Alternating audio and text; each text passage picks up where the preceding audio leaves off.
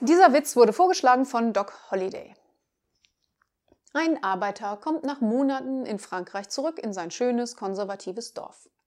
Er will sofort vögeln und sagt zu seiner Frau Resi, zieh dich aus und leg dich aufs Bett.